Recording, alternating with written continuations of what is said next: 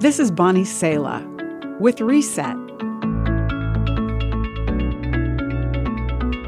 Many of us discover early on in life that it's easy to deceive people we perceive as naive or generous. Watch your kids at play.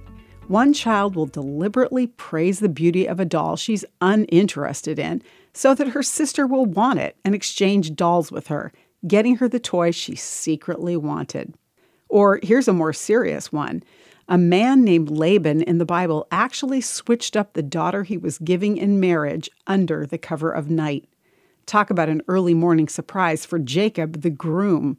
Clearly, if deceitful behavior goes unchecked, we get more sophisticated in our scams as we grow up.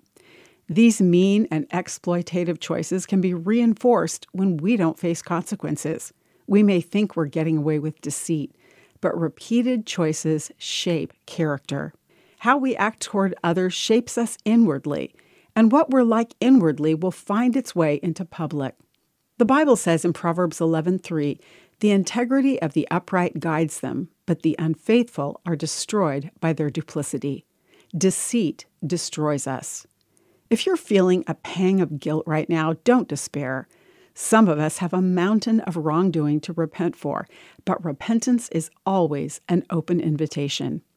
Manipulating your sister out of her doll years ago may not have destroyed your character for life, but you can still apologize as an adult. Choose integrity daily so both your inner and outer life reflect Jesus.